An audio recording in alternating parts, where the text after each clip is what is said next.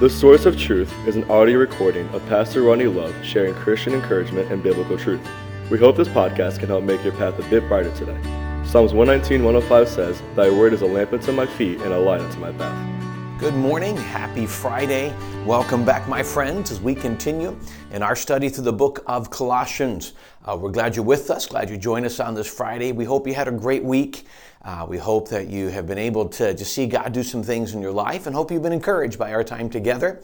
We would invite you to join us this Sunday morning. We only have the morning service, and that'll be at 10 o'clock in the morning. So Sunday morning, 10 o'clock, uh, we will have our we have place for uh, nursery for younger children. We have children's church uh, for those up to sixth grade. The service will be trans, um, interpreted for the deaf. So all the things are available. If you uh, would love to come, love to have you. Plenty of room for you to come and join us in worship.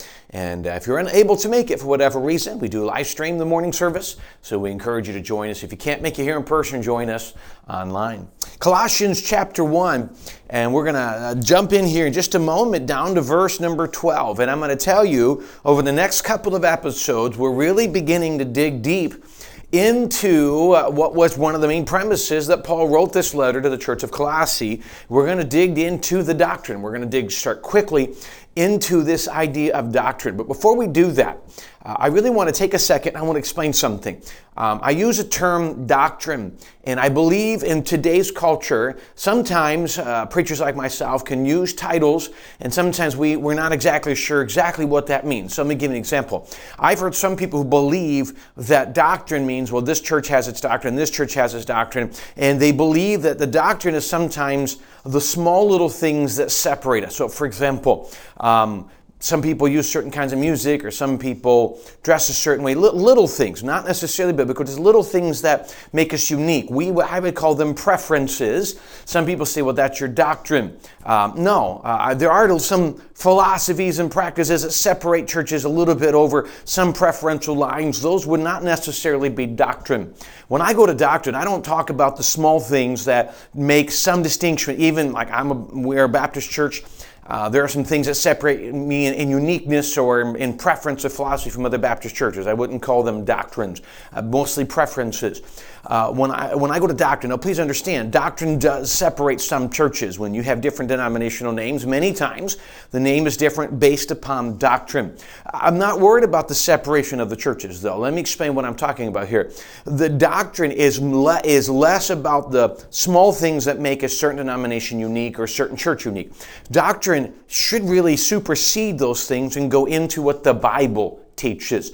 I believe we can get caught up in some of the differences that make one church unique over the other. And I don't think it's what God wanted. God wants us to focus on Scripture, get our, get our eyes off of things that separate us and what is it that the Bible says, and get in the Word of God. So doctrine is less about a uniqueness in a church, and it's more, it's simply what the Bible teaches. It is the teachings of Scripture. And, and, so today, what we're going to talk about, if we're going to use this official term, we're going to begin talking a little bit about the idea of Christology or the doctrine of Christ. It's simply the study of Christ. As a matter of fact, we have a little bit about the study of God at the beginning of this. And, but let me tell you simply what's, what's happening here. In this church, anytime somebody, you know, when they were coming in with Gnosticism and all these other doctrines, what they're trying to, one of the things you have to do is you have to undermine some of the primary core doctrines of other belief system to get your system in. So, one of the things I think is very important when you're looking what's truth, uh, one of the core things is what is their belief about Jesus. In this situation, you're going to find over the next few verses, next couple episodes, that Jesus has been placed. He talks about the preeminence of Christ and all that He's done in our life. And many times in these other denominations, other doctrines, what you find is that Jesus is placed down. He's equal with the, He's equal, even, excuse me, with a prophet or even with another person from Scripture. He's a great teacher. He's a He's a good man. He, he did a lot of great things, but he, so he is. He's still important, but he himself is not the only God. We must understand that Jesus is the only God. He's the only way to heaven. He's not a God, a prophet. A, he is the way, the truth, and the life. No man comes to the Father but through Jesus Christ, not church, not religion, or any other belief. In any system of religious, any religious system that places Jesus below. I mean, anything different than Jesus being 100% God, divine, and the only way to get to heaven, any system that teaches differently that is a false system. And this is what Paul's trying to teach this church. And so the next couple episodes will break down and unpack some of these verses. Let's start with that in verse 12. In verse 12 of Colossians 1, it says this Giving thanks unto the Father, which hath made us meet to be partakers of the inheritance of the saints in light, who hath delivered us from the power of darkness and has translated us into the kingdom of his dear Son in whom we have redemption through his blood, even the forgiveness of sins. So the first two verses I read reference God. So giving thanks unto the Father, God the Father, the head of the Trinity, which, now catch a couple things. The wording in here is important for us to understand the doctrine that's being taught here. So giving thanks unto God the Father, which made us, which hath made us meet to be partakers of the inheritance. Understand, he made us to be able to be partakers. It, it, the key why is that important? We did not do anything. This is not things we've done. This is not works. This is not becoming good or righteous. There is nothing we can do to be able to eh, receive inheritance of salvation through Christ. There's nothing we can do. And he starts, he made us this way. He has done the work to make it possible for us to come to him for salvation. It's not what we've done, it's what God has done. God has done this work. So he's made us to be partakers. Partakers of what? The inheritance of the saints in light. The inheritance of heaven, the inheritance of salvation, the inheritance of everything that God wants to offer to his family. He has given us the opportunity. We can't earn it. It's, it's literally, the other picture calls about adoption when somebody's adopted as a baby um, into a family, they, they are removed uh, generally from an orphanage. They find themselves in a spot where, for whatever reason, um, the parent's not in the picture anymore, and they're removed from that emptiness of not having a name or a home, and they brought into this family, and they get all the rights and privileges and inheritances of that family of which they were adopted. That's the picture here. We are removed from the family of Satan, the life of sin and emptiness, and we are adopted in, into the family of God, in the, into brothers and sisters in the family of God, and we enjoy the inheritance what that comes inheritance of being child, children of the king. And that, so that is inheritance. It changes think about it, it changes our name it changes our our destiny it changes our well, income and life and all that we could expect from it changes when we're brought into this. God is the one that does this. In verse 13 continuing still speaking of god who hath delivered us from the power of darkness and has translated us into the kingdom of his dear Son. He delivered us from the power of darkness. What is the power of darkness? Well, life without Christ life in the captivity following Satan, life in the captivity of sin, in the power and the bondage of sin. Literally, the picture would be that we are slaves to Satan, slaves to sin. Now, the world wants to say, no, you have freedom to live any way you want to. And I'm telling you, anybody who has sought out what the world offers as freedom finds it to be empty, finds it to be guilt ridden, finds it to be bonding. I mean, how many people struggle to free themselves from the battles of their life, from the guilt? From the struggles of their past, from the regrets of their past, from the bondages of their. Um, uh, their addictions to different things in life. They're looking for some way to enjoy freedom and all of the battles and the struggles that have come as a result of it. That's what we have been freed from.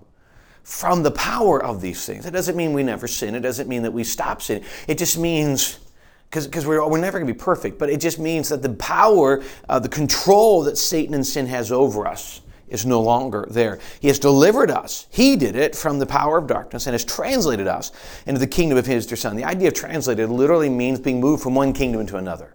Uh, if, you, if you've been brought from one kingdom and as a refugee or whatever, and, and now are a citizen of this country, you're brought from one to the other. You've been translated from uh, one life, one citizenship to another. So we've been translated from the citizenship of the world, citizenship of, of Satan's family, and then translated, changed to a new citizenship, is what it says in that verse. God did all of this. Now he references, because he finishes verse 13, referencing the kingdom of his dear son, the kingdom of Jesus Christ. And then verse verse 14, where so he's referencing Jesus here. He says, In whom, in Christ, we have redemption through his blood, even the forgiveness of sin. Redemption is basically, uh, it simply means that our, our, um, our price has been paid. Simply the idea goes back to the idea of slavery. In the days of slavery, one of the ways that somebody could be removed is somebody would pay the price of that slave and then free them. We are slaves to sin due to our own decisions and our sin nature. God, through Jesus Christ going to the cross, Jesus went to the cross, died on the cross, shed his blood, paid the price for my sin. And when doing that, he paid the price for my, pen, my sin, the penalty, and then gave me freedom. He chose to give me freedom from the slavery. In whom we have redemption. He's purchased us through his blood, not through his death, but through his blood, even the forgiveness of sins. He has looked down on us. We're not perfect. We're not great. We're still sinners, saved by grace. And we look, he looks down at us. And when Christ looks down at us as Christians, He doesn't say, Oh, wonderful, great people. God looks down at us. He sees the blood of Jesus on our life. He sees that I have been, been redemption through the blood of Jesus, not through good works, not through anything I am, not through who I am at all. It's who I have been adopted into. It's whose family I'm in. And when God sees me, He sees the blood of Jesus and He sees me as righteous. He sees me as a saint. That's how come I can get into heaven. Because God has purchased that through the blood of Jesus Christ for me. Jesus has done all of this and has purchased that. And again, it's not, we're not separating God and Jesus. They're, they're Trinity and it's unique because they're one. God, Jesus, and God the Father, and this is God the Son, who did all this for us. Salvation is not through church. Salvation is not through good works. Salvation is not through anything else, but through Jesus Christ and the shed blood. In Hebrews it says, without the shedding of blood, there is no remission of sin. It is the blood of Jesus. It's not his death, it's the blood of Jesus. Now, he died on the cross, but he shed his blood. It's a picture of the Old Testament sacrifices, all leading up to that day. And I wish we could spend more time. I've already gone longer than I normally do. Maybe we'll pick this up next time as we continue in this. And I, it's such an important topic that we get a, a, firm understanding of what Jesus Christ has done for us. Well, again, thanks for joining us today. Thanks for joining us this week as we begin our journey in the book of Colossians. I hope this is an encouragement. It is a bit of a deeper study, and I hope we can dig down and give us a firm understanding of our, as a Christian, of our positions. What is it that gives us strength? But maybe the unsaved will look and realize this is simple. Uh, the world makes us complicated complicated. God has made this so simple. Simply faith in Christ. And we hope maybe this will be a help to point you to Christ. Again, thanks for joining us today. We look forward to seeing you again this coming Monday.